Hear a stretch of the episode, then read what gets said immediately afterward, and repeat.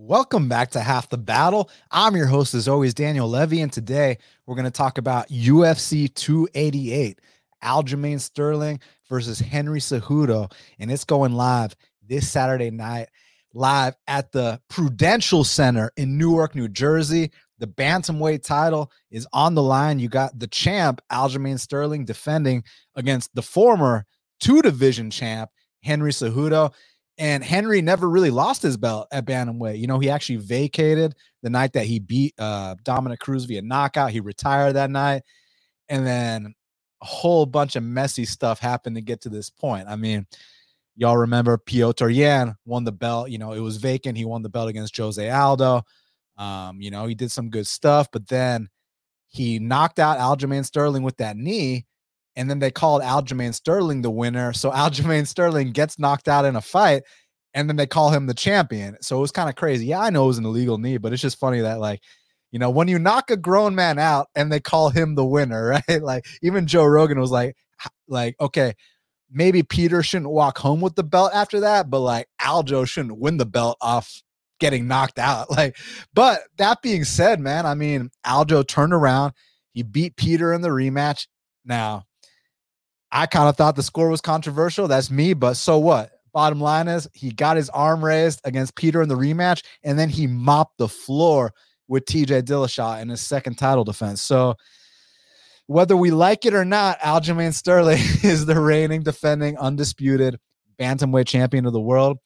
And uh, you know, Henry Cejudo, one of the greatest combat sports athletes of all time, is attempting further greatness here. So this is just an amazing fight, and the card is stacked. So, without further ado, let's get right down to business. So, main event of the evening for the bantamweight belt, we got the champ Aljamain Sterling. He's 22 and three, taking on the former uh, Olympic gold medalist, the former two division champ, flyweight and bantamweight, defended both those belts. Henry Cejudo, who's 16 and two.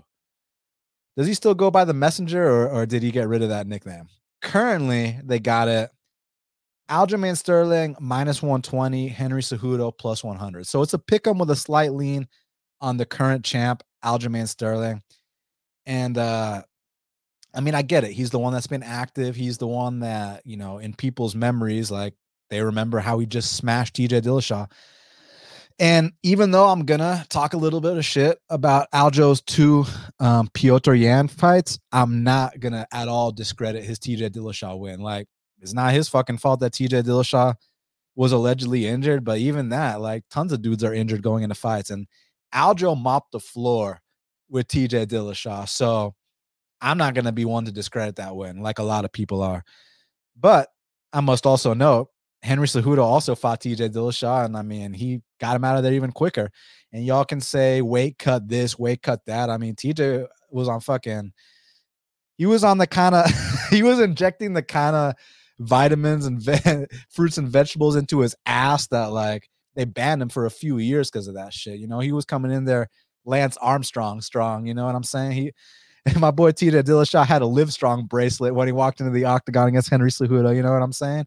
But um, so Henry, he beats Demetrius Johnson. A lot of people thought it was a controversial decision.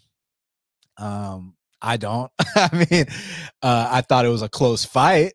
Um, I thought that you had to score it round by round, but at the end of the day, I still come up with three rounds to two for Henry Cejudo. So while DJ's rounds might have been more dominant than Henry's, like especially that first round when Henry was just getting his fucking calf kicked, and it was like that nerve kind of numbed a little bit, kind of like y'all remember that Michael Chandler versus Brent Primus fight. And the fact that Henry went through what he did in that first round against Demetrius Johnson, right? Like he's rolling over his ankle, he's doing the whole bit, and then he comes back to win that fight. Like that's a true competitor right there, man. Like I know a lot of y'all are stuck on this whole oh Demetrius got robbed bullshit. Um, no, he did not get robbed. You got to square it round by round, okay? But the fact, like, let, let's even let's even forget like who we scored the fight for. The fact that Henry overcame that first round where like his leg was completely done. He's rolling all over his ankle. It's like, oh man, DJ is about to get another first round finish. The fact that he overcame that and then went on to win subsequent rounds, like you just gotta give a lot of credit to the kind of competitor that Henry Cejudo is. So he wins the belt off DJ, and then TJ decides that he wants to test the waters at flyweight. And interestingly enough, one of the things I criticized Demetrius for for the longest time, and all respect to Demetrius, technique wise, Demetrius is one of the best to ever do it. But one of the things I always criticized Demetrius for was that he had the option to be the guy to, to beat TJ Dillashaw at flyweight. And he said he wanted to fight Ray Borg instead. So you all remember Dana's famous quote You want Ray Borg? We'll give you Ray Borg. But as soon as Henry got DJ out of the picture, he was like, Yeah, fuck yeah, I'll fight TJ Dillashaw. I don't give a shit, man. Like, I'm the ultimate competitor. So you just love to see it. And then he goes up to Bantamweight. And I know now it's easy to say, oh, Marlon Moraes has been knocked out six fights in a row. But you got to date back to what Marlon Moraes was like at that time. Marlon Moraes at that time when Henry fought him, because like people love to discredit people's resumes, but you got to look at where the fighter was at when they fought. And when Henry fought Marlon Moraes, bro, I mean, Marlon was knocking everybody out, including Aljamain Sterling, right? And that first round, Marlon put it on Henry. He was attacking that leg, he was going after him. And when Henry was able to take that and then give it back, I mean, y'all saw those tie clinch knees, but more importantly than the techniques that you saw Henry display, you saw Henry Cejudo single handedly take the soul away from Marlon Moraes. And Marlon's never been the same since. I mean, Marlon's literally been knocked out, I believe, in seven of his last eight fights, right? So Henry just took the man's soul and then he turns around and he gets the chance to fight one of the greatest bantamweights of all time in Dominick Cruz. And usually, like, when dudes would beat Cruz, like I'm not talking about nowadays, I'm talking about like back then. I mean, even nowadays, even nowadays, Cruz is like still like even in his, you know, his prime age or whatever his um I say prime, even in his like, you know, advanced age, like is not an easy guy to get a win off of. And like usually when you do, I mean, like even like Marlon Vera was losing like the first two rounds, which he is known for, right? But uh I'm just saying, like Henry mopped the floor with Dominick Cruz, man, wins the first round, knocks him out in the second. Um, so it was beautiful to see. And then he retired out of nowhere. I did not expect Henry Cejudo to retire. So there's a lot of talk about what's he going to look like coming back. But let me just say this if this fight between Henry and Aljamain was, you know, six months removed from the Cruz fight, even a year removed from the Cruz fight, I'd absolutely hammer this plus 100 on Henry Cejudo. Now, let's talk about this kind of like GOAT conversation talk, right? Because I've heard a lot of people say that Henry Cejudo is the GOAT. And while I absolutely think that Henry Cejudo is one of the greatest combat sports athletes of all time, to call him the GOAT in MMA, I mean, like, I personally can't put him in front of Jon Jones. I personally can't put him in front of GSP. I personally can't put him in front of Anderson Silva. But if he wants to be in that conversation of being the GOAT, I'm not talking about one of the GOATs, I'm talking about the GOAT he's got to come out here after this three year layoff and he's got to put he's got to make a statement against Aljamain Sterling, similar to how GSP made that statement against Michael Bisping, up a weight class, coming off a three year layoff, goes in there against the champ Bisping and doesn't just beat him because GSP was often criticized for being boring and blah blah blah. And usually when people call fighters boring, I mean, unless a fighter's like actually boring, like Jake Shields or John Fitch, like Jake Shields and John Fitch are boring fighters. But uh, GSP was not boring. GSP was very intelligent. And if you're losing money on his fights, I can see how you think he's boring. And we're going to talk about someone else that people call boring. And I know why y'all call uh, this guy I'm going to talk about in the co main event boring. It's because y'all lose every single time he fights, right? But um, real boring fighters are John Fitch and Jake Shields. Those guys are boring. But anyway, so GSP comes back after the three year layoff, smashes Bisping, wins the middleweight belt, goes off as a two division champ. Jon Jones this year comes back off a three year layoff, right? Goes up to heavyweight against Cyril Gane. We get the best odds we've ever had on Jon Jones in his entire career. I mean, since maybe like the Andre Gusmão fight or some shit, like his debut, right? And I mean, like, let's just put it this way Francis Ngannou, like, the final score was three to two. Francis Ngannou over Cyril Gane. It was a head to head close ass match. Whereas Jon Jones just went out there and mopped the floor with, with Cyril Gane, like made him look like an amateur, made him look like all of a sudden now people think uh, Cyril Gane sucks. Whereas going into that fight, like some sharp people were confident on Cyril Gane to beat Jon Jones. So the point I'm trying to make, because I know I can talk about this shit for hours. The point I'm trying to make here is that the greats, they can overcome three year layoffs. They can overcome all kinds of odds and all kinds of things that the normal and average fighter just simply can't overcome. Right. So back to this conversation about people saying that Henry Cejudo is the GOAT. Well, like I just said, I don't have him in front of Jon Jones. I don't have him in front of GSP, and I don't have him in front of Anderson Silva. However, if he wants to enter that conversation, taking out Aljamain Sterling would be a fantastic place to start.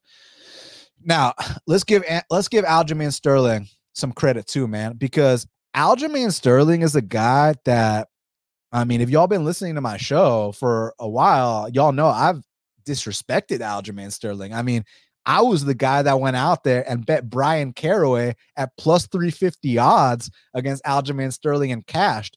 And then I never cashed betting against him ever again, right? But I always like thought that look, he's a ridiculous athlete. Um, he's long, he's got great volume, and then what he's known for is he he gets that single leg and he's able to transition to the back. And then once he human backpacks you, like you've seen good wrestlers like like Cody Stamann, you know, get hit with that knee bar from the back. You know what I'm saying? The stretch, right? I always fuck up the name of that one. Y'all, y'all longtime listeners know what I'm talking about. But um, Aljamain Sterling has done a very good job with this specific body type that Henry Cejudo brings to the table. Whether we're talking about Jimmy Rivera, whether we're talking about um, Pedro Munhoz, whether we're talking about TJ Dillashaw, uh, Cody Stamann, right? So historically speaking, these short, stocky guys – Aljo's done a great job with. My only thing is that none of those guys had the wrestling credentials or the UFC championship status of a Henry Cejudo. So this is a big step up in competition as far as I'm concerned. It's just that another thing I'm concerned about is this, man, is that what's Henry going to look like on Friday on the scales, right? Like because back when he was fighting Cruz, you know, he was doing, you know, obviously he trains that fight ready and he still trying uh trains that fight ready now.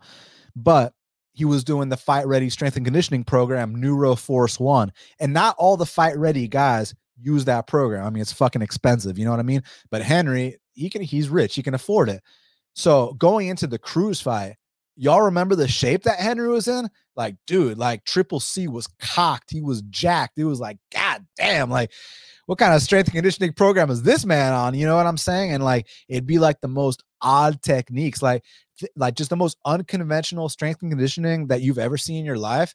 And like those dudes at Neuroforce One, they know the most intricate details of things that I wouldn't even know the half of, and they narrow it down to a science. So that's why y'all saw after he took it, after uh, Cejudo took his first loss to DJ, he bounced back and he was a lot more fast twitch. He was a lot more explosive. He came in with a different stance. He went on to become a double champ, right? So, what I need to know here is I need to pay attention on Friday. Show me what Cejudo looks like. If Cejudo's fat, then you know maybe we're switching our pick to Aljamain. But if Cejudo looks cocked, looks ripped, looks like the triple C that was a champ champ, I mean, I think he's better than Aljamain. It's just that how great is Cejudo really? I mean, look, if we're talking like top 10, top 20 greatest fighters, for sure, put him up there. But when people call someone the GOAT, and I've been repeating myself, the GOAT conversation goes through Jon Jones, it goes through GSP, it goes through Anderson Silva. And while you got to respect Olympic gold medal, uh, belts in two weight classes, defended both those belts. You know, Anderson Silva holds the UFC title defense record. And you can give me this DJ bullshit all you want, but like the fact of the matter is, the only reason that Anderson Silva doesn't officially hold the record for most title defenses is because when he fought Travis Lutter, Travis Lutter missed weight. And at the time, when a competitor misses weight, they make it a non-title fight, which is bullshit because nowadays they changed that rule. If y'all remember when Justin Gaethje fought Charles Oliveira, Charles Oliveira missed weight. So Charles Oliveira wasn't eligible to defend the belt or to win the belt, but Justin Gaethje, had he won that fight, he would have became the champ. So what I'm trying to say here is if back when Anderson fought Travis Lutter, if they had today's rules, he'd hold the record for most title defenses in, in UFC history. So as far as I'm concerned, I still think that Anderson is the GOAT as far as that's concerned. But Jon Jones is a guy who what is he 28 and 0 29 and 0 don't give me no 26 and 1 bullshit he did not lose to uh to Matt Hamill. He smashed Matt Hamill. And then the DC fight that got overturned.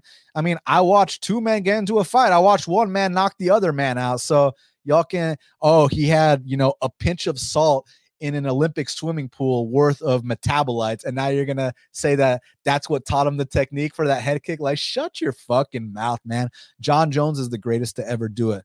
I mean, he's about to be 30 and 0 if he goes out there and beats uh uh Stipe ridiculous stuff. And we're talking about belts in two weight classes. We're talking because Khabib never lost a fight either, but Khabib only had like three title defenses, not discrediting the great Khabib. He's amazing too. But Jones is just like made his UFC debut, never lost a fight. it's just craziness. And he's a two division champ. So I can go off on a tangent about the GOATs, right? Back to this. Aljamain Sterling comes out there and when he stands up, he has ridiculous output and ridiculous volume. And you go out there and you watch that fight that Aljamain Sterling had against Pedro Munhoz. and that's a perfect example of it. Like it might not look the prettiest. Actually, it doesn't look the prettiest at all. In fact, it looks pretty ugly. Um, but it's effective because of his length. He's very athletic. He knows how to move, and he just goes for it. So you got to respect that. But one thing I've noticed from Aljamain, whether it's back in the Bryan Caraway fight where I cashed that plus 350 all the way to the Pedro Munhoz fight, all the way to the two Peter Yan fights is because of his ridiculous output, he tends to slow down as fights progress. I mean, even in that third round against Pedro Munhoz, like, man, Pedro was landing some stabbing front kicks, and you could see that the wind coming out of Aljo and Ray Longo was pleading in the cor- in the corner, like shouting, like Aljo, hang in there, buddy. You know, like we got the fight one, just hang in there. And then you watched uh the two Peter Yan fights, and like as it got to the championship rounds, both times, I mean, Aljo was fading badly. Henry is not a guy you want to fade against. But let me just say this. What are the chances here that Aljo is able to just get that single and transition to the back? And then from there, he's insane on the back. You just you got to give him credit. I mean, his back his back control is ridiculous. Like, what are the chances he can backpack an Olympic gold medalist? On paper, it doesn't sound possible, but like on paper, doesn't mean shit. you know, they still got to get in there, man. So, what are the chances that Aljamain is going to backpack Henry Cejudo? I'd love to. I'd love to see. Um, it sound like I said, it sounds pretty damn impossible to me, but you know, TJ Dillashaw was a D1 wrestler. Blame it on the I'm not going to be one to blame it on a shoulder injury, bro. I still, I think, like I said, I'm going to discredit Aljamain's title win all fucking day. Like, you got knocked out and they called you the champ? Yeah, that's bullshit. But I'm not going to be one to discredit his TJ win because, as far as I'm concerned, TJ Dillashaw and Aljamain Sterling got into a fight and Aljamain Sterling mopped the floor with TJ Dillashaw. So I'm not going to discredit that. The ones I'm going to discredit are the discredit are the two Peter Yan fights because, like I said, the first fight he got knocked out. The second fight comes down to how you score the first round. Second and third rounds clearly Aljamain. Fourth and fifth clearly Peter. How do you score the first? Well, I was live in attendance in Jacksonville for that fight, and live, like when it went to the scorecards, I thought without a shadow of a doubt that Peter won that fight three to two. Now when I went back and watched it again, then I was like, okay, I could see how Aljo got it, but it just wasn't emphatic. enough. like when a champ is like slowing down badly in, in the championship rounds, it's just not a good look. And it's something that, you know, someone of the competitive status of Henry Cejudo can absolutely capitalize on, man. So again, it comes down to me like, show me what Cejudo looks like on Friday on the scales. Like, like I said, if this is just for a quick little cash grab, which seems uncharacteristic of a guy like Cejudo to do, because he's got money, he's good to go. If this, if if he comes in here with love handles, he's fat, he didn't take it seriously, okay, then, then we then we can change the pick to Aljamain. But if this is the real Triple C, I'm talking like if he's cocked, shredded, you can tell he put in the work. Um, then I think Aljamain's in deep shit. So just comes down to what we're getting from Cejudo because we we all of us know what we're getting from Aljamain. We're getting crazy volume, we're getting crazy athleticism. If he can take the back, he's super dangerous there. So we know what we're we know what to expect from Aljo. We don't know what to expect from Cejudo. But like I said, bro, if this was Cejudo six months removed from the Cruz fight and you give me plus 100, it's a no brainer. But it's not. It's three years removed. So show me where you rank amongst the goats. Like your whole team's calling you the greatest combat sports athlete of all time, calling you the GOAT. And I'm not saying that you can't be there one day, but I'm just saying, like, to get past the Jon Jones, the GSP, and Anderson, you need a little bit more. Coming back off a three year layoff and dethroning Aljo, that would be a huge step in the right direction. So, my pick is Henry Cejudo here. It's just, again, um, I reserve the right to change this pick if on Friday on the scales, Henry, you know, if he's uh if he's been hitting up the pizza shop, if he's been, you know, eating that stuffed crust, extra parmesan, like if that's the case, then you got to go Sterling. But if I you'll be able to see right away Friday on the scales if Henry's been taking this seriously or not. And if he has, then I'm going with the better fighter here, and that's Henry Cejudo. So Henry Cejudo will be my pick.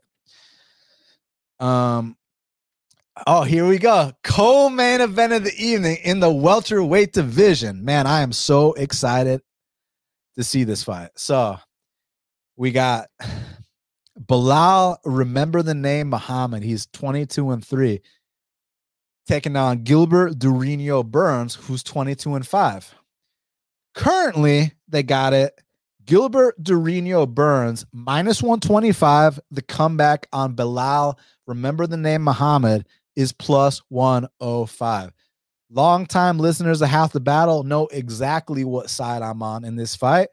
But before I, I talk about my bet and all that, um, I mean, I'm not gonna just sit here and disrespect someone on the caliber of Gilbert Burns. Like Gilbert is ridiculous, man. Like this is a dude who is a world champion in no gi jiu-jitsu um, which like that will translate to MMA really well, as you all have seen watching his career, right? And he's got some insane power, man. Like, so I was watching that fight between Gilbert and Jorge recently, right? And people were saying that that was a shitty performance from Gilbert Burns. Like, bro, I disagree. I do not think that was a shitty performance by Gilbert Burns at all.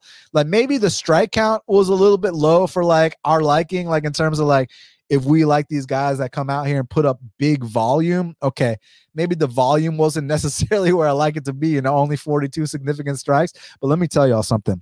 Some of these shots he was landing on Jorge Masvidal, I was shocked. I was shocked that Masvidal didn't get knocked out. Cause, like, man, those fucking overhand rights, those left hooks, those uppercuts that he was hitting Masvidal with, I was like, damn, what's Masvidal's chin made out of? Because like those same shots wobbled Kamaru Usman. Those same shots dropped Khamzat Chimaev. Those same shots have knocked out a plethora of people, whether it was at 55s or at 70. Gilbert Durinho is a KO threat. Obviously, a huge submission threat too. But I'm just saying on the feet because, I, as y'all you'll probably know who I'm picking in this fight, and we'll get to that in a second. Um, so what are my what are my concerns here? Um, you know, I'm not as worried about Gilbert taking Belal down. Um, I mean, don't get me wrong. Gilbert takes the back of Belal or something, yeah, then I'd be like, fuck. But like, what I'm worried about most as someone on Belal here is that, you know, Gilbert kind of chopping him down with those calf kicks. Like, for example, if y'all watched the Luque fight that Belal had, the second one, Gilbert was in the corner of Luque and one of the big pieces of advice he kept telling Luque was keep chopping down that calf, keep chopping down that calf. So I know for a fact if that's the advice he was giving his teammate, um, I'm pretty fucking sure that Gilbert is going to try to implement that same strategy, one that even Dhiego Lima had a little bit of success with. So I expect Gilbert Durinho's plan to come out here, try to chop down the calf kicks, uh, uh, chop down the legs with the calf kicks, and then try to set him up with something big over the top. try to set up that overhand, try to set up that left hook, try to time an entry um, to a takedown and and you know intercept it with an uppercut, with a knee, whatever. I think Gilbert Burns is going to try to knock out Belal Muhammad, and that's my biggest concern. So on the Belal side, because we know what Gil brings to the table insane jujitsu and one punch knockout power. He's been maturing, he's been, you know, paying his dues like crazy. He's in his peak form. This is the final version of Gilbert Durinho, and he's a pretty damn good final version, especially if you go back to some of his fights at 55s where his uh, striking defense was not the best at all. I feel like he's been tightening some things up, man. So I love what I'm seeing from Burns, but Belal is my guy. And y'all that call Belal boring, um, I'd wager my whole bankroll that y'all just call him that because y'all lose money on him every single fight. Y'all underestimate him habitually. Y'all don't show him the respect he deserves. Like I said, a boring fighter is John Fitch. A boring fighter is Jake Shields.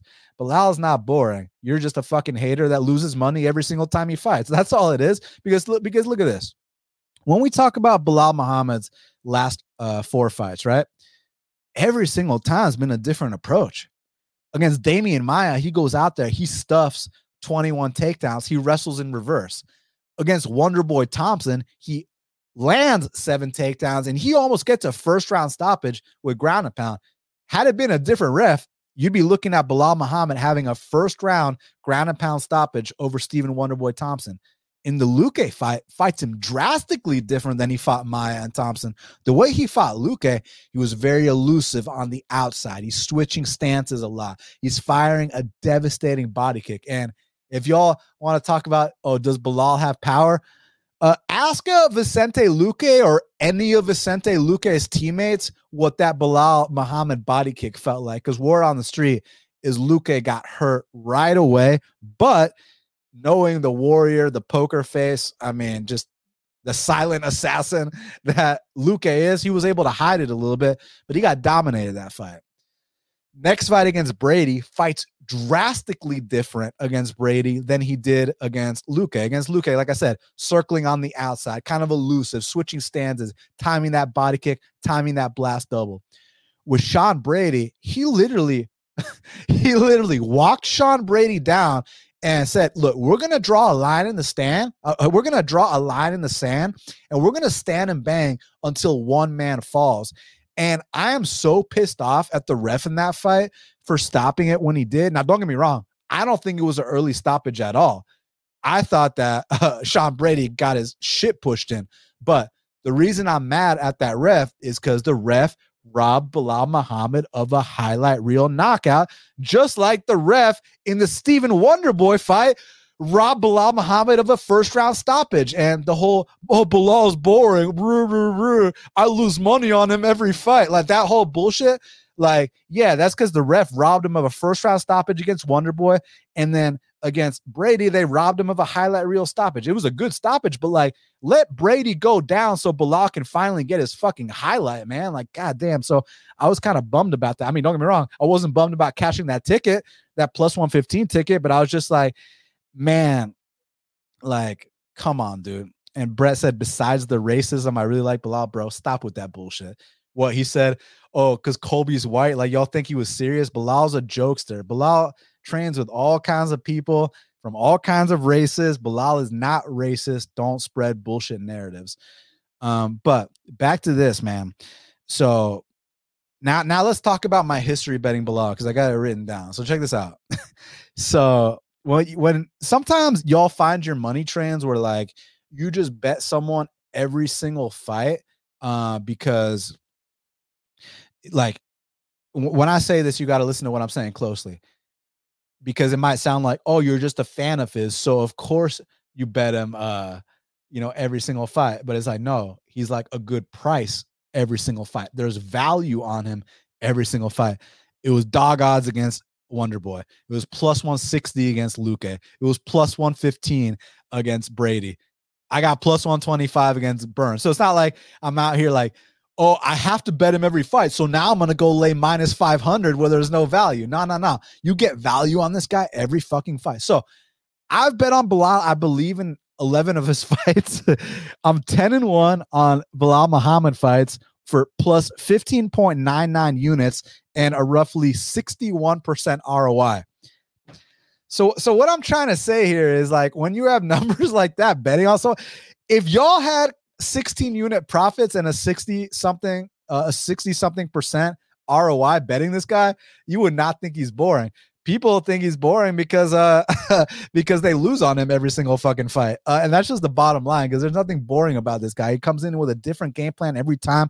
He's smart uh he's thoughtful he's intelligent. So how do they match up? I mean listen what i want to know is what game plan belal's coming in here with because like i said every single time you see belal um it's a different game plan. So I don't know if he's going to approach him like he approached Brady, go right after him. I don't know if he's going to be elusive like he was against Luque. But what I do know is I think the path to victory for Burns, Burns has to badly compromise Belal. He has to drop him. He has to wobble him. He has to knock him out to win this fight. Because historically speaking, when guys beat Belal Muhammad, they hurt Belal Muhammad. Like no, no one's out here outworking Belal. No one's out here out hustling. Like I'll, I'll tell you all this. Let's assume Burns does not get like this early finish or something like that, and let's assume this fight goes on to the third, the fourth, the fifth rounds. It gets extended. When y'all look at that box score, I mean, you're gonna see that the strikes landed by Belal. I mean, I think he might even double up Gilbert uh, on strikes. I think his pace is tremendously different. His output is different than Gilbert Burns. Um, but I think Gilbert has a bit of a power edge. So that's what I'm most worried about. Um, and that's what I'm always worried about when I bet on Belal. I'm not worried about Belal getting out hustled. I'm not worried about someone breaking his will. Like you're not gonna break, you can't break a guy like Belal. He's too mentally strong. So, so to beat Belal, you must hurt Belal. You like you must compromise Belal. And Gil does have the ability to do that. So I'm not discounting Gil's possibilities, but back to my point, man. I mean, this is Belal's chance. Like they're not gonna, they're not giving him any easy fights. He's had to go through everybody to finally get this number one contender fight against Gil Burns. You're giving me dog money again against the guy who I think will thrive in five round fights. So let's I know my my uh, sphincter is going to be puckered these first uh ex- these first few exchanges, but I think that once Belal kind of starts to get the timing of Gilbert Burns, assuming he hasn't been badly compromised or even stopped early, I think he's going to take over this fight. And don't be surprised when this hits the third round and you see Belal shoot a takedown on Burns on the no gi world champion and hangs out in his guard, no problem. Something that Khamzat wasn't willing to do. And don't be surprised when Belal Muhammad starts to double up Gilbert Burns on strikes. And don't be surprised if Belal possibly gets a late stoppage, fourth or fifth round. So, again, it's contingent on a lot of things, just like most fights are, right? But uh, at the end of the day, give me the guy that's built for five rounds. Give me my money train. Um, we're riding this this train until the wheels fall off. Bottom line, and we're getting dog odds once again. It's a no brainer for me. So, three units, Belal Muhammad plus one twenty five. Let's go out there and secure this title shot, kid. So, Belal Muhammad is my pick, and I hope y'all heard how much respect I have for Burns because he's someone I would never disrespect. Now, featured bout in the strawweight division, we got Jessica Andrade. She's 24 and 10, taking on Yan Xiaonan, who is 16 and 3. And currently, they got it Jessica Andrade minus 200. The comeback on Yan Xiaonan is plus 160. So how like ironic and coincidental is it that like my two biggest money trains in the last five years are not only fighting on this card, are not only fighting back to back, but are also available at dog odds once again. So let me tell you all about my history betting uh Yan Xiaonan. Because again, y'all can say, oh, I'm biased, this and that. Yeah, I mean, I am biased. I mean, this is like my money train, but let me just say this even if Belal and Xiaonan lose, we're still up lifetime on both. These are system plays. This is this is it's a no. You give me you hang up plus 160 on Yan Xiaonan against anybody in that weight class, and it's a no-brainer for me. And y'all might give me this Carla bullshit. I even better there too. but uh just saying, like, since that fight, she got out her comfort zone. She went to California, trained with Team Alpha Male with uh Uriah Faber and crew. Uh, I mean, she got, like I said, and then since then, she went on to survive as a white belt on the mat with Mackenzie Dern. But let me tell you all my history with Yan Xiaonan. So check this out. I've bet on Yan Xiaonan in every single one of her UFC fights, right? So I'm seven and two, just like Yan Xiaonan is seven and two, um, for plus 13 units and a 37% ROI.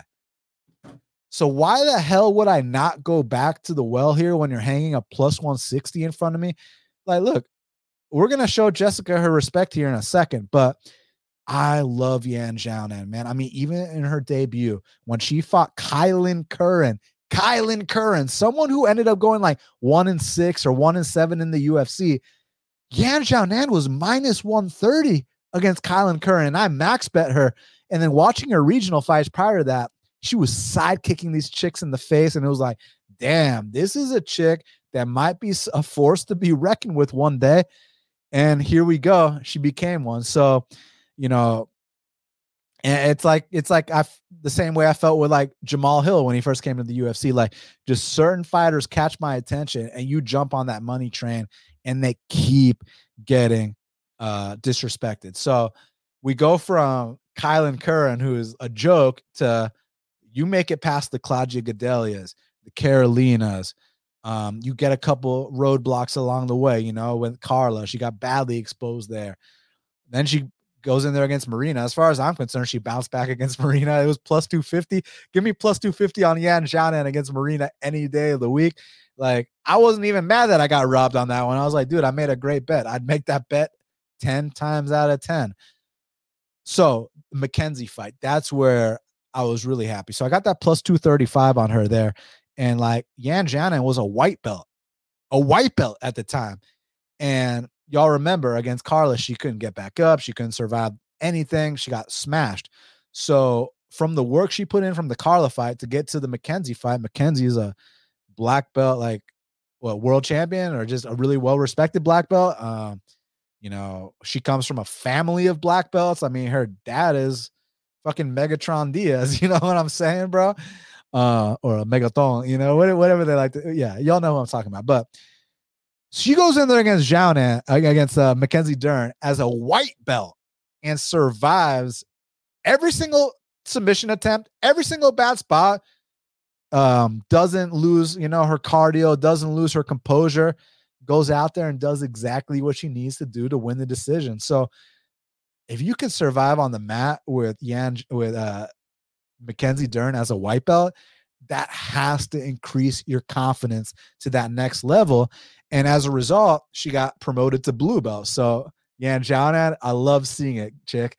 I love seeing it, my girl. You went from fucking getting smashed against Carla to, you know, you put your ego aside, you moved to California with Uriah Faber, and now you're out here as a white belt surviving on the mat with Mackenzie Dern. Well deserved promotion to blue belt. So I love to see it. So now going into this fight with Bate Estaca, Jessica Andrade. I mean, what can I say about Andrade? This is a young lady that she puts the fear in her opponents. Reason being is that the girls that fight her, they've never been hit the way that Jessica Andrade hits people. It's almost like a dude is hitting you. And I and I say that with, with all due respect, of course. Um, and I even remember back when I went to um, UFC 199, the night that Bisping knocked out Rockhold. A lot of great fights on that card. And um, I saw a fight there between Jessica Andrade and Joanne Calderwood. And Joanne Calderwood kind of, you know, has kind of that, you know, the long, the long striker prototype. And you should have seen the face of Calderwood when she started getting hit by those shots. The striker was like, yo, fuck this, man. And even like Rose Namajunas. But let me give Rose credit because we're, we're giving examples of kind of longer strikers, which is what Yan is going to be in this case. Rose was popping the head back of of Jessica Andrade, both the fights. Now, the, the first fight, she ends up getting slammed on her head. Reason being, they were in a situation where they were pinned up against the fence, and you start to go for standing Kimuras. Um, and that high crotch takedown is there all day. I mean, y'all that saw that Rory MacDonald versus Nate Diaz fight where Rory MacDonald hit like three suplexes on uh, Nate Diaz. Reason being, Nate Diaz kept going for that standing Kimura. Um, and that's exactly what Rose Namajunas did against Jessica Andrade the first time. She got pinned. She got pinned up against the fence, decided to go for the standing uh, Kimura, and as a result, she got slammed on her head. But prior to that, she was popping the head back of Andrade big time You go back to this last fight against Blanchfield, where I actually bet Blanchfield at the exact same odds as I'm betting uh, um, Yan Xiaonan. And Blanchfield, let's not even talk about the submission because I, I, don't, I, I, mean, look, Blanchfield is a black belt. Yan Xiaonan is a blue belt. So obviously, Yan Xiaonan does not have the, the grappling credentials of Erin Blanchfield. Like, no shit, no questions asked, right? But one thing that Erin Blanchfield did in that fight so nicely that I think is going to really aid Yan Xiaonan is um, Erin Blanchfield was tagging up Jessica Andrade with straight punches. She was popping that head back over and over. And Jessica uh, and uh, Erin Blanchfield isn't quite as comfortable as a striker yet. She's kind of still, you know, honing her craft. You know, she's great on the map, but she's kind of still figuring out the stand up part of things. And she was having great success with those straight punches. Now we get the lifelong striker who I know is going to be popping that head back at Jessica Andrade. Um, she's gonna be lighting her up. She's gonna be circling on the outside, some good footwork, some great counters. So my biggest concern here is that you know Jessica does hit different. So I'd love to see how Yan Xiaonan uh, responds to getting cracked by these shots. My opinion is that she's tough enough to take it. I mean, she she's she's a mean bitch, and when I say that, I mean it like a compliment. You know what I'm saying? Um, and uh, I guess what I'm most worried about is sometimes as fights progress, the power, I mean, the pressure of Jessica Andrade tends to get to these to these girls. So I'm worried about, you know, late second round and the third round, maybe Bate Estaca and Andrade can take over. But honestly, man, I think that Yan Xiaonan is going to come out here, tag, tag her up, man. Straight punches, the jab, the cross, the sidekick to the face. She's got a beautiful sidekick to the face. Go out there, give, give me two of these rounds. If we stop her, we stop her. I'd love that, kind of like Weili stopped her. I'd love, I'd love a stoppage because I've been saying one of these days, Yan Xiaonan is going to knock someone out with a sidekick to the face. So I'm down to see, you know, I, am I'm, I'm down, and this is the first time, but I'm not banking on it. You know, Andrade is super durable, super um experienced and her pressure gets the people dropping the straw weight again here. But uh you you hang a plus 160 on Yan and against anyone in the weight class. And before someone says Tatiana, Tatiana is up at flyweight. So don't, don't don't even try me on that bullshit. You hang a plus 160 on Yan Xiaonan against anyone in the weight class, and it's, it's an, I mean, it's a system play, just like Belal at Dog Money. I have to do it. So I got three units on Yan Xiaonan at plus 160, three units on Belal at plus 125. Need one of them to win. One of them wins because both are dogs. My money management's on point. Profitable evening. Both of them win. It's red panty night. It's red panty night. Both of them lose. Let's not talk about it. But I I, I believe in these reads. One of these is going to get it done, if not both. So let's fucking get it, man. Three units. Uh, Yan plus 160. Let's go. Now, um, next up, next up in the featherweight division, we got a matchup between Movsar Evloev. He's 16 and 0. That's pretty fucking hard to do in MMA. Taking on Diego Lopes, who's 21 and 5. Currently, they got it. Um, have odds been released on this fight yet? Uh, it doesn't look like it, but I'm assuming what minus 700 uh Evloev or something like that. Um, yeah, no odds yet, but listen, Evloev's going to be a big favorite here, and rightfully so. Um, I mean, Evloev's got so many great qualities about him. He's a guy that can go out there and attempt and complete a ridiculous amount of takedowns, not get discouraged. But don't sleep on his stand up either, man. Like he's a dude that like um he's very calculated on the feet, doesn't take any unnecessary risks, maybe a little Russian coast in there, but like he's a winner. Now, have there been some cause for concerns in certain spots? Yes. Like, for example, the Grundy fight, he was in a fucking tight ass Darce choke.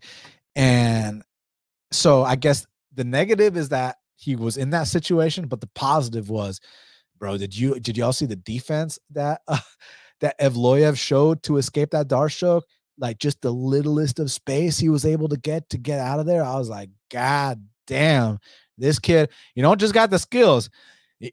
He's got he's got that dog too. You know what I'm saying? And then the Nik Lentz fight, right? Like he was like minus 600 and it was a split decision. Now, while I personally thought it was a clear win for Evloev, there were still spots where like he was in a deep guillotine. Now, granted, Nik Lentz has one of the best guillotines um, in the history of that weight class, but uh, still, he's been caught in some some weird spots from time to time. The third round against Hakeem Dawodu, after absolutely mopping the floor with Dawodu, third round, you know, he's starting to fatigue, starting to get tagged up a little bit. The only reason I'm talking in these terms is because it's going to be like minus 700, minus 750, maybe even minus a thousand. So, you know, you just have to understand that, like, you know, Evloev, he's been dominantly and decisively winning, but there, but he's been, but he's lost rounds in certain fights. So you just got to bring that up. As far as his opponent Diego Lopes, I mean, listen, I'm a fan. He's he's a he's a solid jiu-jitsu guy. Um, he's beat champions outside of the UFC, you know, like Marco Psycho Beltran, the the I forget if he's the Lux fighting champ or the Aries fighting champ, but Marco Psycho Beltran was the guy that beat Chito Vera in both of their UFC debuts. I know a long ass time ago, but just saying, like, he's beat some some pretty decent guys, some UFC vets. Um, he's got arm bars, he got he's got knee bars. Um, he's actually a competitive grappler himself. So he's he's got some good shit going for him. I like him. He's tall, long for the weight class. Um, so yeah, I mean, I think that Diego Lopes, and for y'all that that don't know, he was the guy that fought uh, Joanderson Brito on Contender Series. Like, I, I think that Diego Lopes can probably survive to the decision. So, I mean, if they disrespect, like, you know, if they if they think this is a under one and a half situation, not saying it won't be, but I'm just saying if they think it's that and like the over one and a half is dog money, maybe take a look because while I don't think Diego's gonna win, I think he's got a good chance to survive these three rounds. So I'm gonna go Movsar Evloev, unanimous decision. Now, kicking off the main card in the featherweight division, we got Kron Gracie's five and one taking on Charles Air Jordan, who's 13 and six. Currently, they got it. Charles Jourdain minus 175. The comeback on Kron Gracie plus 150. Uh, I mean, listen, man. Uh, Gracie, obviously a very well respected respected name in the jiu-jitsu community and a guy that you know didn't he like tap out Garry Tonon and just do a bunch of other crazy shit in jiu-jitsu even had like a great match with Benny when Benny fought him uh, or grappled him Benny made a name for himself that night but um so the whole thing is like well we know without a shadow of a doubt that Jourdain should be the better striker here um it's just that Jourdain, you know, like in that Lando fight, he threw a kick and then he fell. Like Charles Jourdain is not that hard to take him down. He might also, like I said, throw a kick and slip, like something like that. It could only take one back tick from Kron Gracie. But let me just say this: the reason that um not in a rush to bet Gracie, and I know some respected opinion that some people that I personally respect uh went in there on Gracie. Um, my issue with Gracie in MMA is that he doesn't quite have that urgency for the takedown, right? Like in his in his two UFC fights, he only attempted two takedowns in both those fights. And you watch the Cub Swanson fight, which was an all-out war, um, and Kron only attempted two half-hearted takedowns, and then he was like, "All right, I'm down to bang." So like, yeah, I, I respect the balls. Like this dude is a true fighter. You know what I'm saying? So you got to give him credit. The guy's got balls, and most likely he's going to come out here and try to stand and bang with with uh, uh, Charles Jourdain, and that that's what I think is going to be his downfall. It's just the reason that I'm not you know champing at the bit to lay minus 190, minus 175 is because I'm very well aware one back take, one slip, the guy gets the full mount. That could not only be the round, that could be the fight, right? So that's that's the thing to worry about. But the reason I'm picking Jourdain is I don't think the urgency of Gracie for those takedowns is quite there. Um, I think he's a guy with a huge ego. I think he's a flat earther, and I think he's going to want to come out here and stand and bang with Charles Jourdain when he gets tagged up a little bit. I think he'll shoot some half-hearted takedowns. Hopefully, Jourdain can stuff those because if he can, I think he's going to light this dude up. So, give me uh, Charles Jourdain uh, for the win. Now, next up in the lightweight division, we got a matchup between Drew Dober, he's 26 and 11, taking on Matt Frevola, who is 10 and 3. Currently, they got it Drew Dober minus 210. The comeback on Matt Frevola is plus 180. So, I mean, come on, man. I'm such a fan of both these guys. You know, Drew Dober, I mean, him and Dustin Poirier are tied for the most knockouts in UFC lightweight history. Now, Dustin's got more knockouts because he was knocking dudes out at featherweight prior, but just saying in the lightweight division, Dober and uh, Frevola are tied. And Dober's making a lot of leaps, man. I mean, like I feel like his uh, get up game's gone a lot better. His takedown defense is starting to patch up. Uh, you know, may, might not be on the caliber of his striking, but um, he's definitely just a legit top 15, top 20 guy, period. And Matt Frevola, another guy. Uh, how can you not love Matt Frevola? Like, even in that UFC debut where he got knocked out, like in um in like 60 seconds against Marco Polo Reyes, who tested positive for Mexican steroids. Like, dude, Matt goes for it. Matt is gonna bite down on his mouthpiece and he's gonna he's gonna paint that line in the sand. He's gonna go toe to toe with you until someone falls. Also, has got a wrestling background, been dropped his fair share of times, and has dropped people his fair share of times. So don't sleep on the power of Frevola. Um, and also, dude just seems like a great guy. I love his personality on Twitter. Uh, his brother interacts with us a lot. So yeah, I'm, I'm, how, how can I not just like I got nothing bad to say about Matt Frevola or his camp. All respect to them, super cool guys. Love the fighting style. I, I just think that more often than not, uh, Drew Dober probably somewhere along the way catches uh, Matt Frevola, man. Um, like I said, I think both of them are going to stand, and, and, I don't discount the possibility of Frevola landing some hard shots on Dober too. But while I don't think that Frevola's chin is as bad as some may say, um, I think that Dober's durability is significantly better. But that's not to say the perfect shot can't put him out.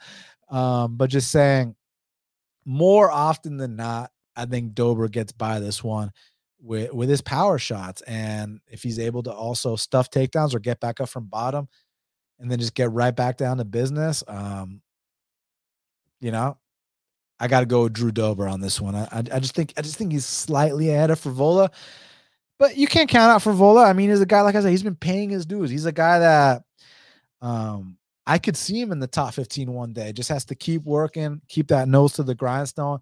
Um, but yeah, no, nothing bad to say about him. I'm just going. I'm. I just think Dober beats him. Period. So for that, for that reason, I'm going Dober. No bet. Um, next up in the 205 pound division, y'all do me a huge favor. We're reaching the hour mark. Smash that like button for me, and if you're not subscribed, please do me a huge favor and subscribe.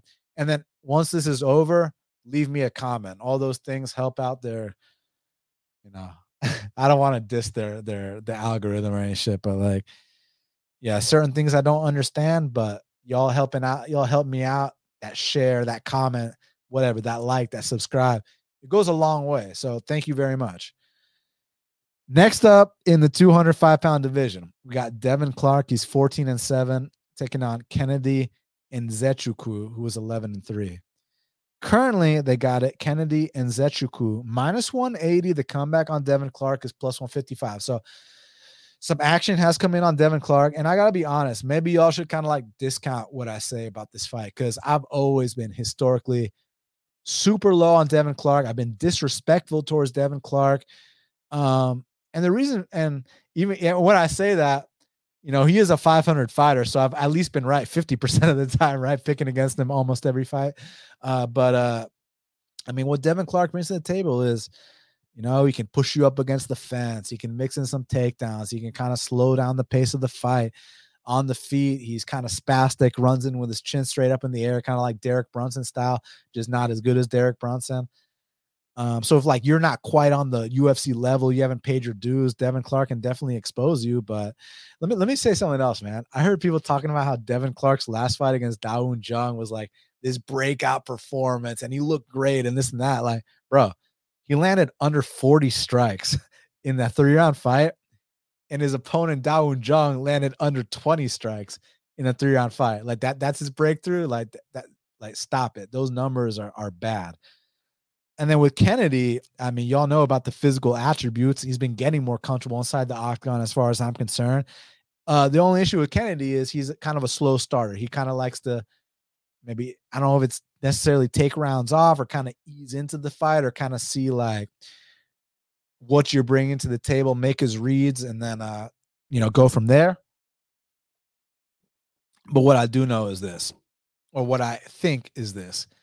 I think the early going of that fight, Devin Clark's going to push him up against the fence, maybe get a takedown or two, and it's going to look like, oh wow, like maybe Devin, maybe Devin's turning a corner, maybe Devin's doing all these things. Come late first round, come second round, come third round, that's when you're going to see whether it's a a long man choke, a Darce, a guillotine, an anaconda, whether it's a big knee, whether it's an uppercut, a left hook, a right hand, whatever the case may be. I think that Kennedy is going to catch Devin Clark somewhere along the way.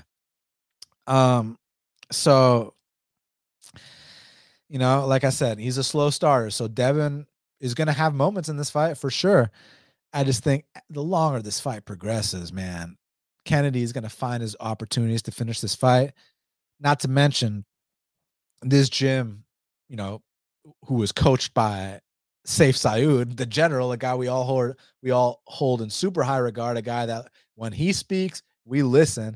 Uh, Sayif Saud coached against Devin Clark before when Alonzo Menifield used to be at Fortis MMA. Like, let me, y'all, what's up with uh, what's up with uh Alonzo Menifield's life decisions? You go from Coach Sayif Saud, like the general, the guy we all respect so much, to now you're training with that fucking weirdo Pat Barry, you know, the groomer Pat Barry. You know what I'm saying, bro? I'm like, damn, interesting life decision.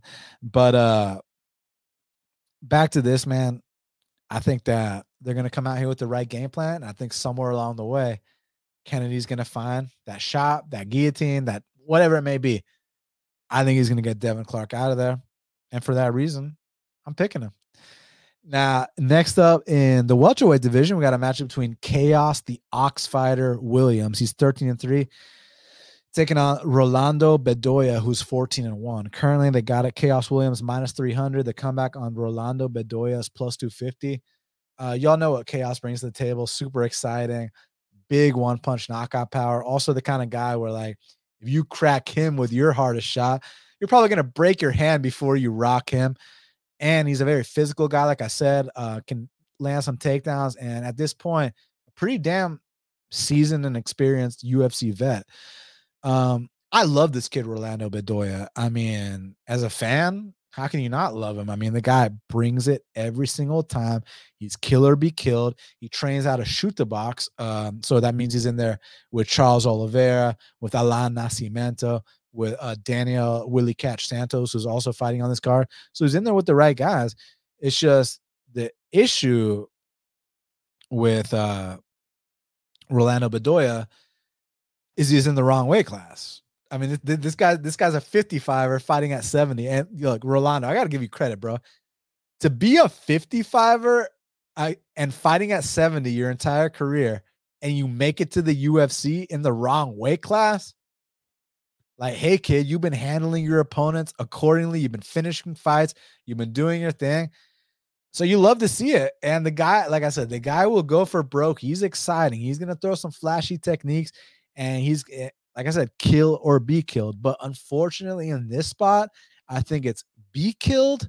But let me just say this Khaos is going to win this fight most likely. But after this, like, let me see Rolando get on that, you know, UFC PI nutrition diet and let's see you drop to 55, man. Cause like I, I like I love the enthusiasm, I love the balls, I love the finishing instinct.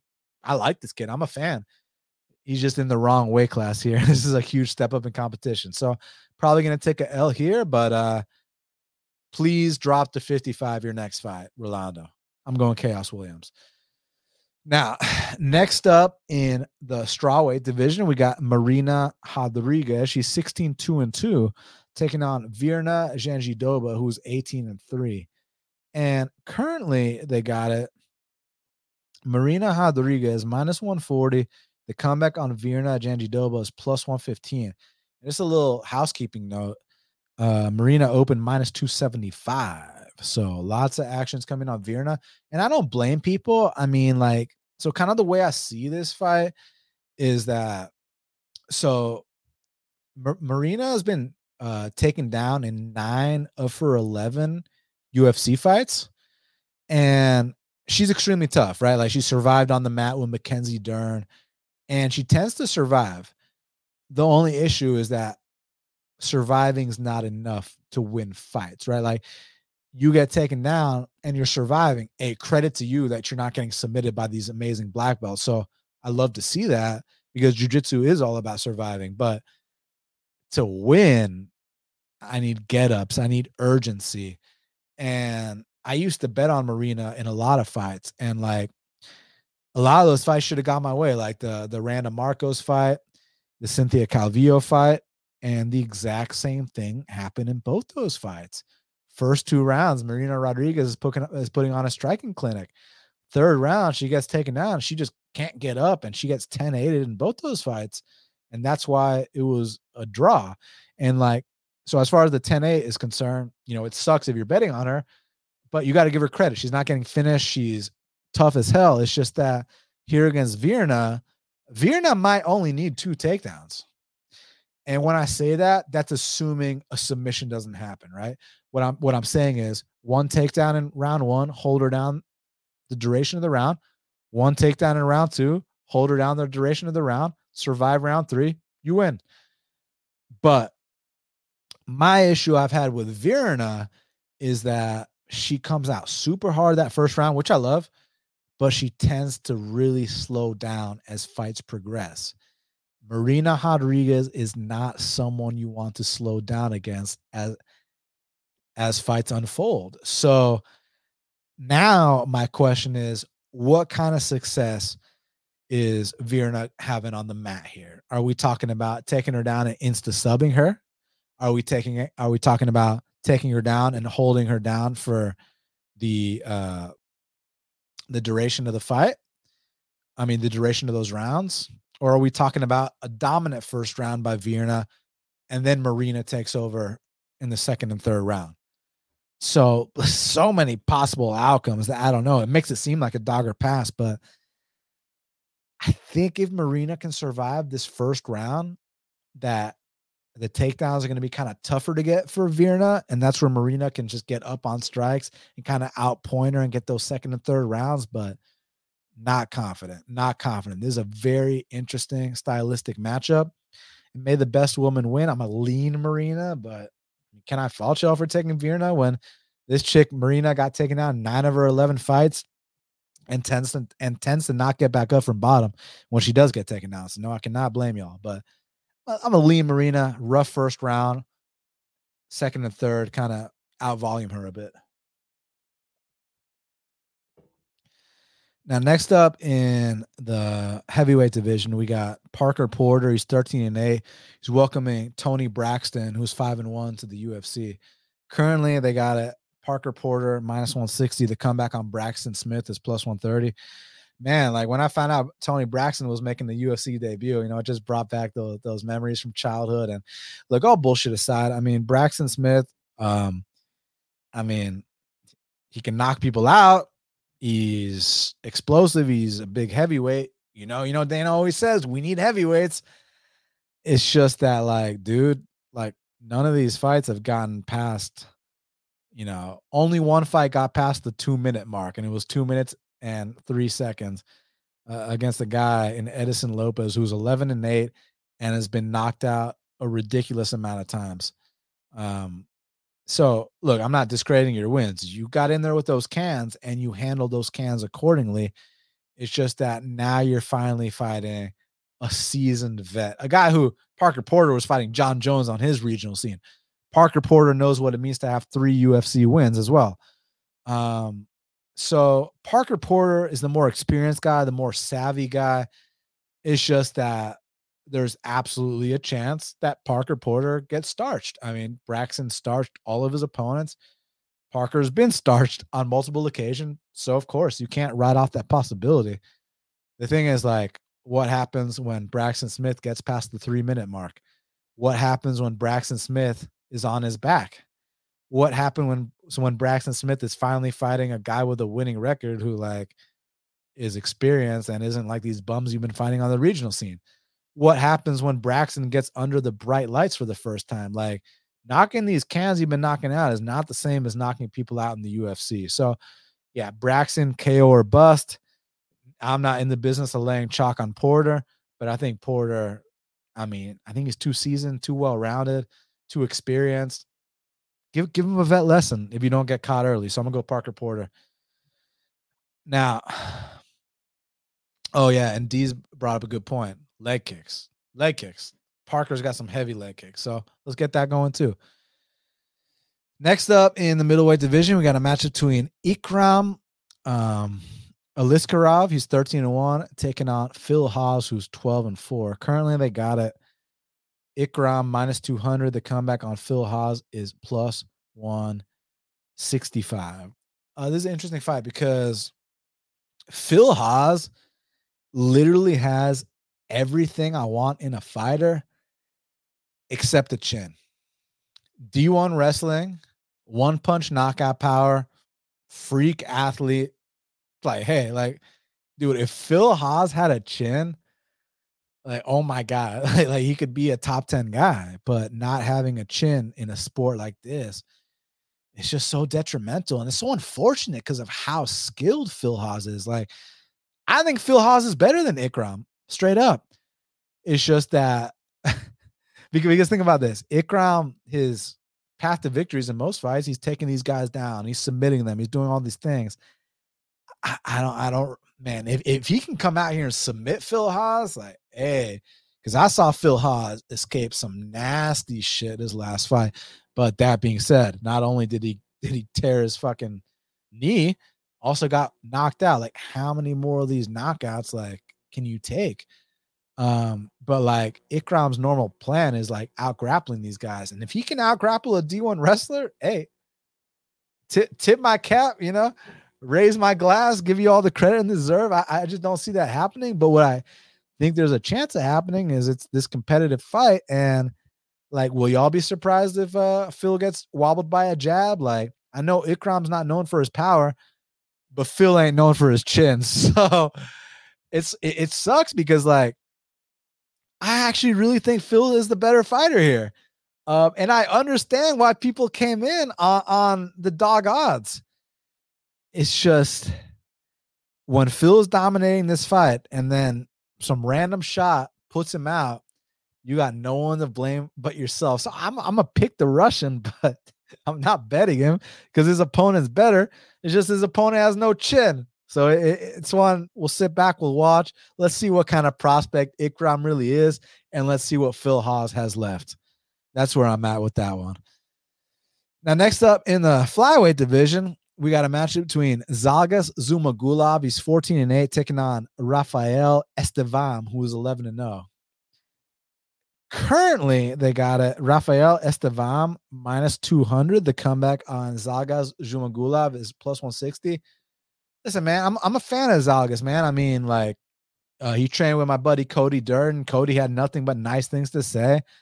Um, and then my boy Zagas has like what six or seven wives, so you know that's something we can all aspire to have. So like, just man to man, like, bro, like you got my respect. Like, like you're a real one, Zhalgas. I fuck with you hard, but like, the thing about it is, man, Zhalgas, he's too small. He's too small.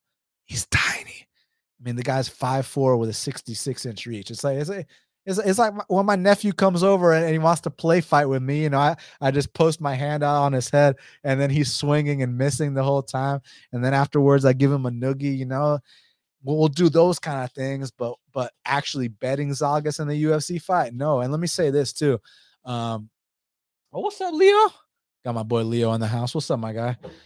Uh, so basically, like I was the only guy. If y'all go to MMA decisions and y'all type in the Zagas versus um, Jeff Molina fight, and y'all type in the Zagas versus Charles Johnson fight, I was literally the only guy that scored both those fights for Molina and for Johnson. And people might think I'm crazy. I don't give a fuck. I stand by that. Uh, to quote Deontay, to, to quote Deontay Wilder, to this day, to this day, you know what I'm saying? And I'll tell y'all why. I'll tell y'all exactly why I stand by that. Uh, reason being, I mean, Molina, what, d- uh, like, doubled him up on strikes, almost tripled him up on strikes. Like, I thought that was pretty clear.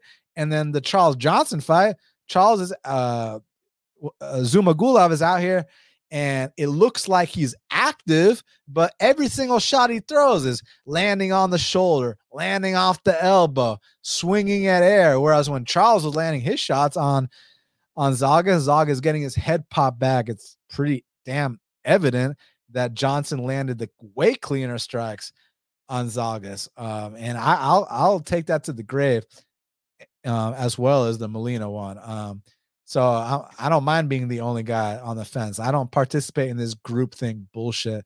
You know, I felt like I knew what I was watching, and both guys outstruck Zhalgas. Both guys landed cleaner on Zhalgas. Zhalgas looks like he's very active, but like I said, he's swinging at air. He's swinging off shoulder, and then you go back to like his uh fights prior to the UFC. Like I said about like my my little nephew, like the dude's five four with a sixty six inch reach, like dude gets bullied around every single fight. Um, he's one in five in the UFC now. He's retired already. And with Rafael Estevam, look, there's to come a time to fade him for sure. But one thing he does nicely is he's relentless with his takedown attempts. He's a physical guy.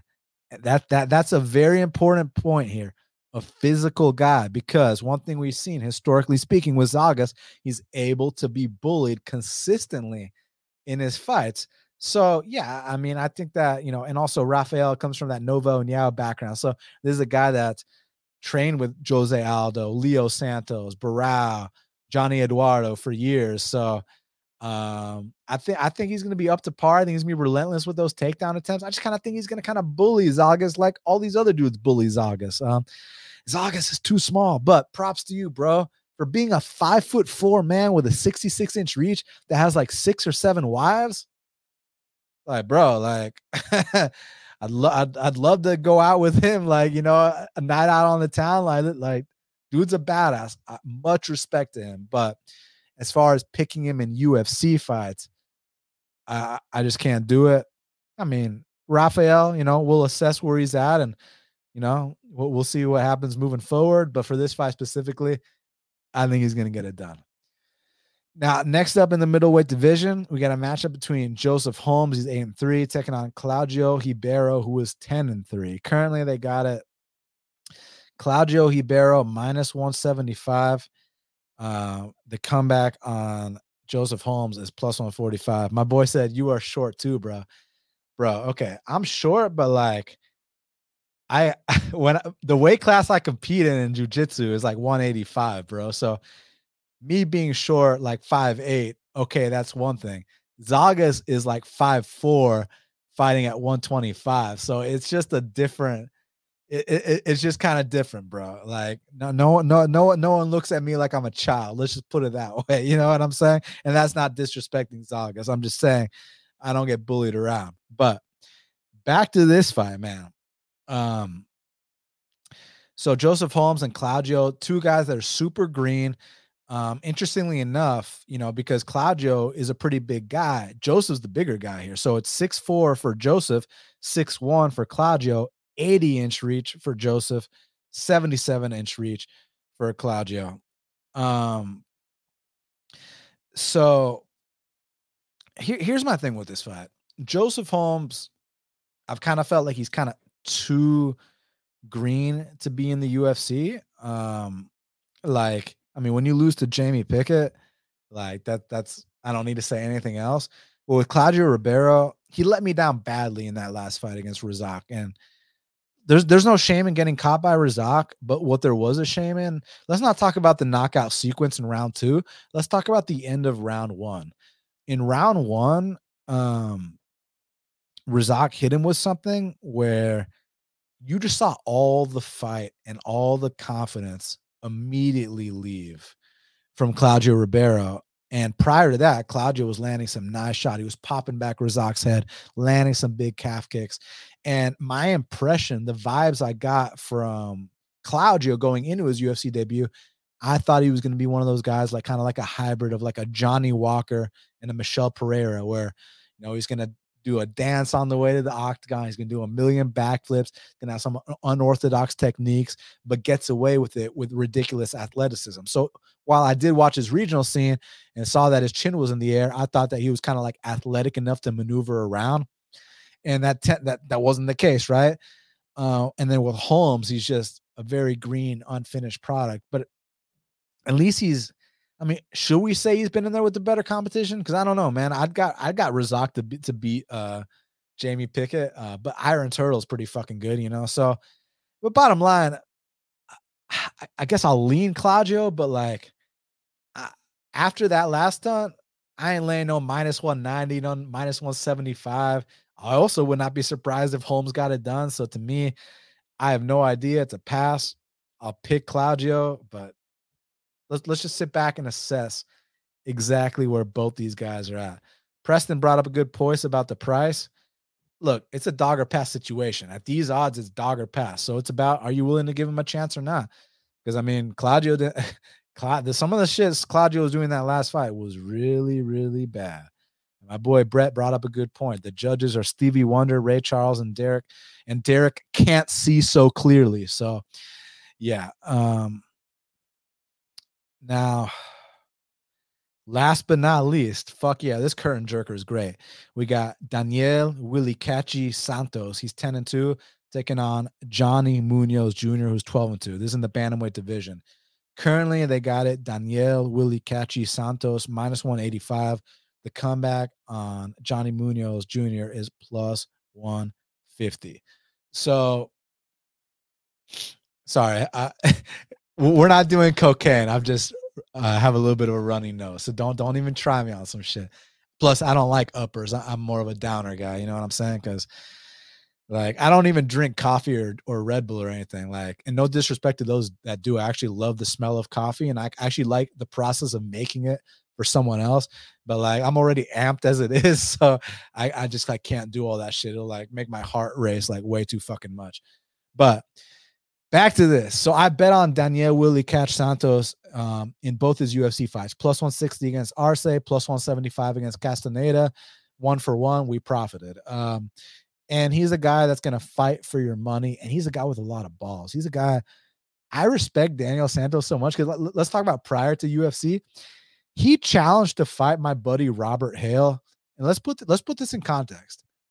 Daniel Willie Catchy Santos is a is a is a bantamweight. My boy Robert Hale is a welterweight. and Daniel Willycat Santos was down to fight Robert. So like and it's funny because I think we didn't take that fight because it was like in Russia and we know the kind of stunts they're going to pull. They're going to leave you at the airport. Then you're going to show up. They're going to do everything to fuck up your weight cut. And then they're going to give you a 23 and 0 Russian at the last minute. And if you decline the fight, they're going to send you home without a paycheck. Right. So we were like, yeah, we're not getting into that bullshit. Like it just seems sketch. They were offering a bantamweight to a welterweight. We're like, yeah, tell tell us what you're really offering us. They're probably really offering us a 25 and 0 Russian, right? Uh, yeah, okay, dude. So, but that shows the balls of Daniel. Daniel Willycat Santos was willing to fight a welterweight, no issue. So I got to give him a lot of credit. And Daniel Santos is the kind of guy he's going to walk forward, comes from that Chute Boxe camp. You know, like I said, with Charles Oliveira, with Allan Nascimento, with uh, even this kid, Rolando Bedoya on the car, and just a bunch of other studs. Uh, my boy, what's the name of my boy uh, that was fighting CJ Vergara? Daniel Lacerda. He's in that camp too. So I love that camp, man, especially what they become lately, man. Uh, so Daniel Santos, insane pressure, gonna walk you forward, gonna walk you down. And he's willing to eat one to give one. He's willing to eat 10 to give one, man. Um, and as long as his chin holds up, the guy has problems. And then on the mat, because the concern is Johnny Munoz has that jujitsu background, and Johnny Munoz is a respectable black belt. And to take it a step further, I feel like Johnny Munoz might uh be starting to feel more comfortable inside the octagon, feels like he's figuring things out, and he's been getting better. Um, the thing is, if people are concerned about the black belt of Munoz potentially being an issue against Daniel Willicachi Santos, the reason that I'm not too concerned is because I've seen footage of Daniel Santos in there with black belts like Allan Nascimento in the gym, and he tapped out Allan Nascimento. Now, granted, the gym and the fight are two different things, but all I'm saying is when you're training with black belts like Do Bronx Oliveira and Allan Nascimento, Puro Osso, like I mean, is Johnny Munoz going to present you with something you haven't seen from those guys? Probably not. So while I respect the improvements that Johnny Munoz has been making. I just simply think that the pressure, the will to win, the tenacity, just just that fire that Daniel is going to bring to the table is going to be too much. So for that reason, I'm picking him. I mean, the reason I didn't bet him is look, last two times I bet him plus 175. I bet him plus 160. This minus 185 to minus 190. It seems about right. So I don't really feel like I have an edge here, but my pick is going to be uh, Daniel Willie Catchy Santos to win this fight. All right, so I got to talk about the fight to watch. I got to talk about the fighter to watch, and then I'm down to answer any of y'all's questions, read y'all comments. So right now is a good chance for y'all to to write some stuff in the chat, and I'll get back to it. And then also for everybody catching the replay, or some of y'all that don't want to participate in in the in the Q and A now, please hit the like button. Please subscribe if you're not already subscribed. And when this is over, leave me a comment. And if you want to be the real MVP, share this, man. Like, let, let's get the word out, man. Like I uh like I said, this platform we built together. This platform is not no one's endorsing us, no one's giving us any handouts. I built this podcast studio myself. I built this fucking channel myself and I built all y'all's amazing support by myself. So all the help y'all give me is amazing. We're still going all these years strong and I feel like we haven't even scratched the surface. There's so many different levels uh, that that I'm trying to get to. So all y'all, you know, showing me the love y'all have means a lot. So let's talk about the fight to watch and the fighter to watch. So my fight to watch, I mean, I got I mean, y'all know I want to go Belal and Gil. Y'all know I want to go Xiaonan and Andrade, but to give y'all a little something else, I mean, come on, man. Drew Dober versus Matt Frevola. You're telling me that that's not going to be absolute chaos, especially in New Jersey. Uh, Matt Frevola, kind of close to his backyard. He's going to have, like, get ready for people to be like, steamroller. You know what I'm saying, man? And these two are going to stand and bang. They're going to put on a show. Drew Dober doesn't have boring fights. Um, that's my fight to watch. My fighters to watch, y'all know Belal and Xiaonan, but to give y'all a different one, um, Let's go with Khaos Williams. I know he's a big favorite, but let's let's see if he performs like a big favorite. And then Daniel Willie Catchy Santos. Like you cannot miss a Daniel Santos fight. This guy's all violence, all action, goes forward the entire time. I fucking love this kid. All those guys are my fighters to watch. All right, cool. Now it's time for uh you know, me to read y'all's comments, respond to y'all's questions. So if y'all got any questions, any comments, anything you want me to address, now's the time to leave it below. And let me see what y'all got. All right. So Scott Smith. What's up, Scott? He said, What's the record on coin flips? I know you hit the Muhammad Usman over Tafa. I'm gonna bet every coin flip till it loses. You mean like coin flips in terms of the odds, or coin flips like on half the battle when I literally flip a coin? Um, I don't remember. Like I lost count. Um, but I know I got the Muhammad Usman one right, but I don't even remember what the other one I coin flipped on was. If if y'all remember, let me know. We see so many fucking fights that it's easy to lose track of this stuff. But Scott, man, I appreciate you being in here, bro. Um,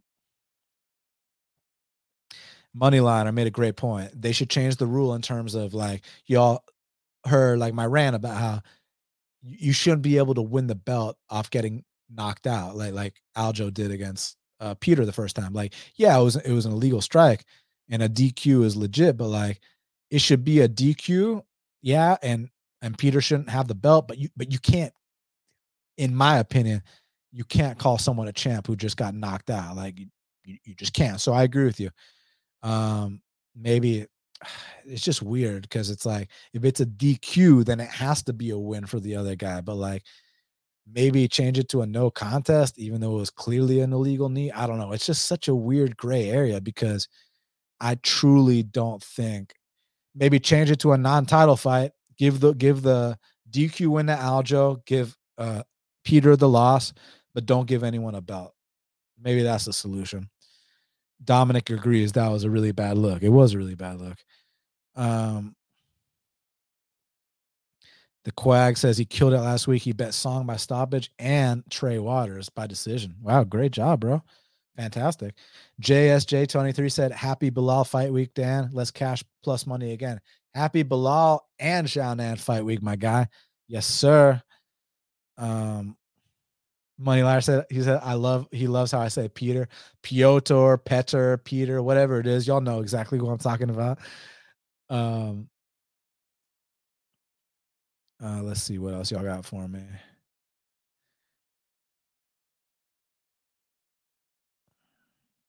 Ghost Ghost Gardner says, My concern is Sterling has to get the fight down to win, which creates a narrow path to victory for him. Yeah, unless he can like do what Marlon Moraes did in that first round, kind of chop down Henry's Henry's legs and just use that length, but not slow down. That see that see that's the big thing, not slowing down because Sterling tends to slow down. So yeah, I agree with you. Um Dominic predicts that Cejudo comes back like Jon Jones. I'd love to see it. Um, but Ghost says Sterling is massive though compared to the to to Henry. The size advantage is real. Size advantage is real. Um, it's just about where, what's the technique and, and the fight IQ advantage. Uh, the in-fight decision making. Who holds that advantage? Can't wait to see. Um, let's see. My boy sparring with reality, Liana Jojuna, top five go uh conversation. You know what I'm saying?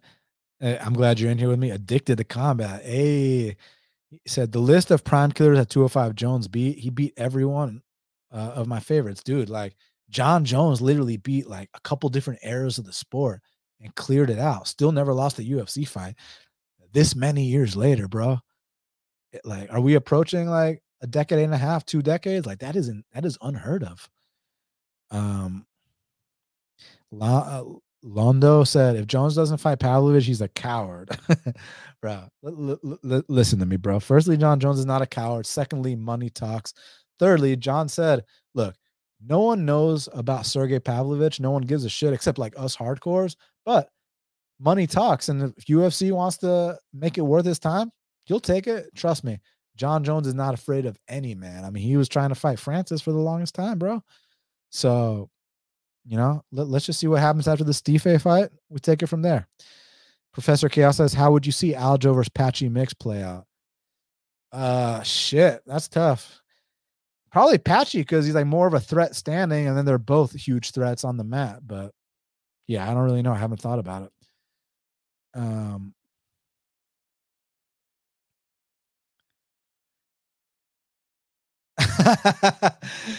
Brett said Aljo's acting was DiCaprio level. You know what's funny, bro? I fucking love Leo DiCaprio. The Departed, Catch Me If You Can, bunch other ones, but those two are my fucking all-time favorites, man. I just like I've literally watched Catch Me If You Can and The Departed like hundreds of times and it never gets old. It's just two such classics, man. So yeah, love for Leo DiCaprio. And uh Aljo should have definitely won, you know, the uh, ca- the Academy Award for you know actor of the year that that year. You know, um,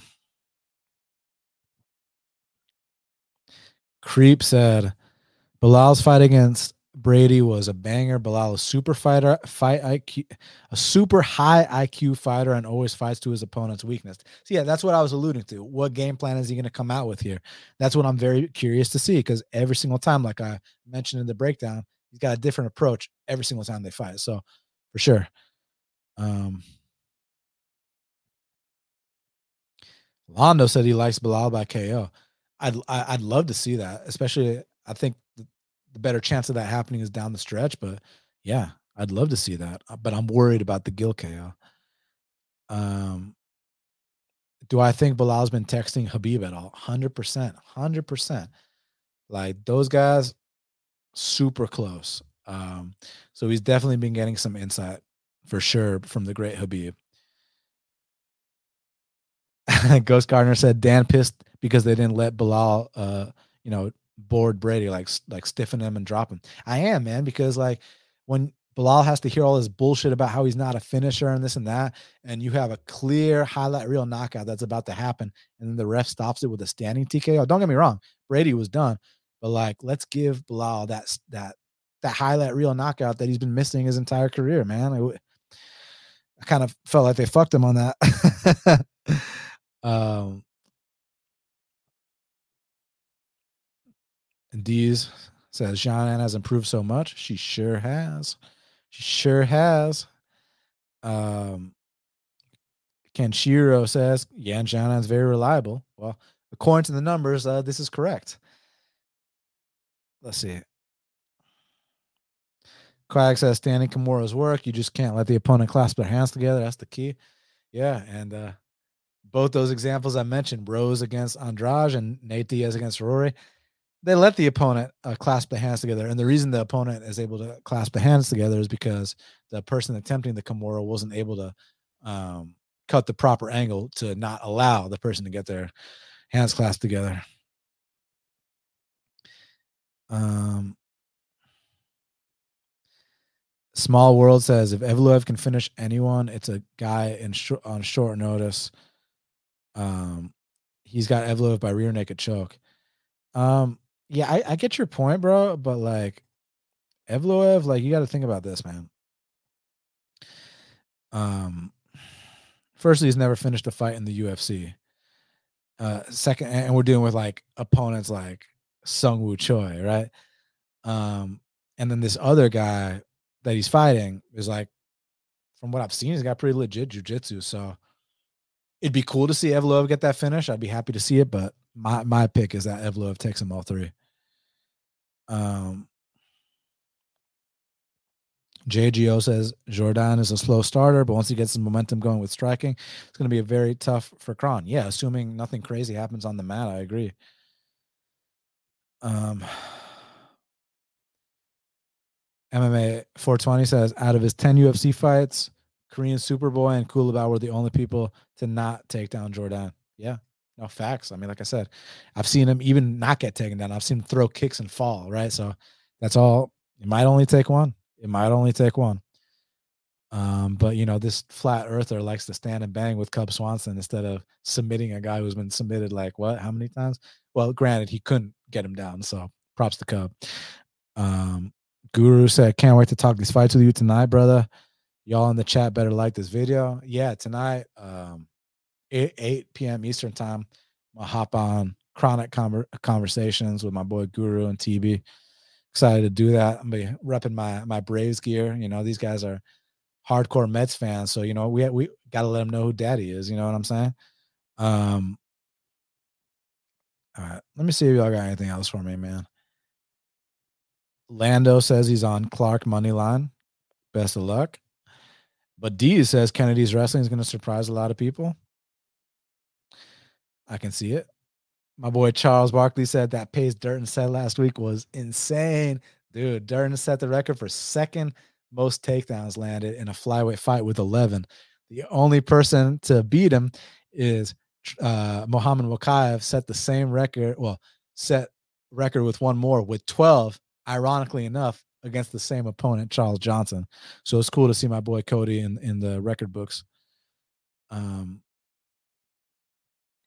Let's see. Y'all got anything else for me? I'm scrolling. I'm scrolling.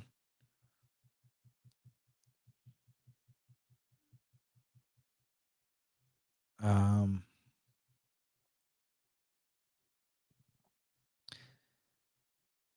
yeah, it's looking like that might be. Uh,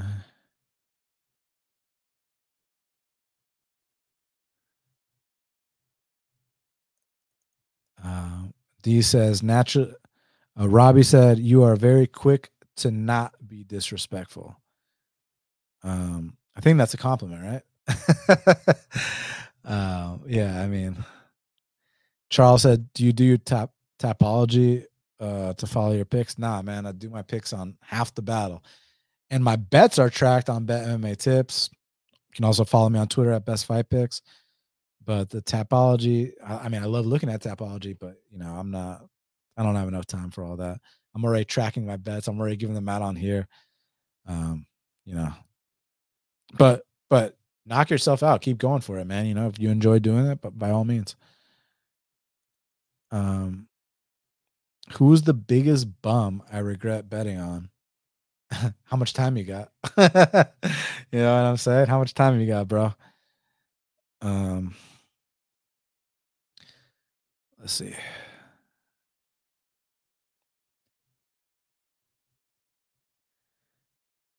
Favorite prop bet on the card? I'm I'm not a prop guy. Uh, there's guys that are much better at that than me. I'm just not into it.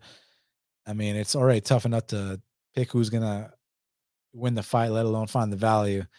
And then when we're talking about methods and stuff, and yeah, you can hit some lottery spots and you know go big from time to time, but I mean cash big from time to time. But for me, I'm just just give just give me the right side at the right price, and I'm good to go. But everyone's style is very different.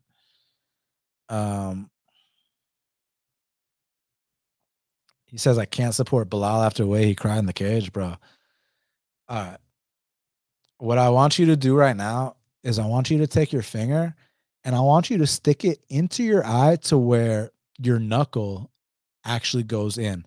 And just just go just go knuckle deep. Go knuckle deep into your eye and just let me know how you feel. That that's all I need to know.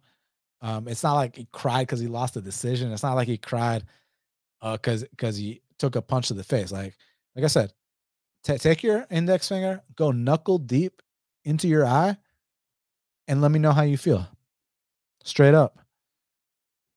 And then who even knows what kind of fingernails Leon has too? You know what I'm saying? And let's not let's let, let's not forget about this. It wasn't just a little, you know, let's do it slow. It was a, you know what I'm saying? So try that. Let me know how you feel. Um, Uncle Scoob knows what he's talking about. Leo in the conversation for for acting goat. The Departed, Catch Me If You Can, at Django. Yeah, Departed and Catch Me If You Can, bro. I, just, I mean, I fucking own those on DVD to this day. To this day. You know what I'm saying? Um, Small World said Andrade got some tricks, man. That finish against Lemos. Yeah, I mean, that was a great standing arm triangle. Uh, Professor Chaos, we need a uh, standing arm triangle tutorial. Um, it's just like a normal arm triangle, it's just standing. you, you, you so instead of like being on the ground using the floor, using the cage or the fence as the floor. Um, but this week for my technique of the week, I got the Russian Ronda armbar, so I'm excited about that. Small World says I hit that Dern bet thanks to you. I played his decision as KO, um, and his KO or points as his hedge. So Dominic said I love going knuckle deep, balls deep too. Um, yeah, uh, someone said DC cried too, and he's a hell of a fighter. Yeah, you know, like when you give your life to something and you have this dream and it's taken from you. I mean, dude, like if you've ever wanted something so badly and you give your blood, sweat, and tears in your life and all this sacrifice and it doesn't go your way, like we're human, like we're we're, we're allowed to cry. It's okay. All those guys y'all are making fun of, would fuck y'all up. you know what I'm saying? So just saying, man. All right, last call. If not, I'm getting out of here. Truly, truly appreciate it. Y'all make sure y'all hit that that like button. Subscribe if you're not already subscribed. Leave me a comment after this is done. Feel free to share. That's greatly appreciated. And then also my new series, The Technique of the Week, comes out every Friday on my YouTube channel. And it's just basically want to make it just fun and easy to learn some jujitsu techniques. I try to keep it under 90 seconds, ideally under 60 seconds, and just try to spread some knowledge, whether you've never trained a day in your life and you just want to kind of know some little details of what's going on in jujitsu, or, or if you are training and who knows, maybe I'll show you something you haven't seen before. You never know. So bottom line is it's just a lot of fun for me. Um, and if I can help someone out along the way, I love it. So tune in for the technique of the week on Friday. It's going to be uh the the Russian Ronda knee bar. So I'm very excited to do that. All right, y'all. Thank y'all so much um for for everything. All y'all support, y'all being here means a lot. And uh let's keep it going. So best of luck to all y'all with your bets. You know, love uh love yourself and, and someone else, you know what I'm saying? That just spread love, spread positivity. And uh, until the next time, let's cash these bets.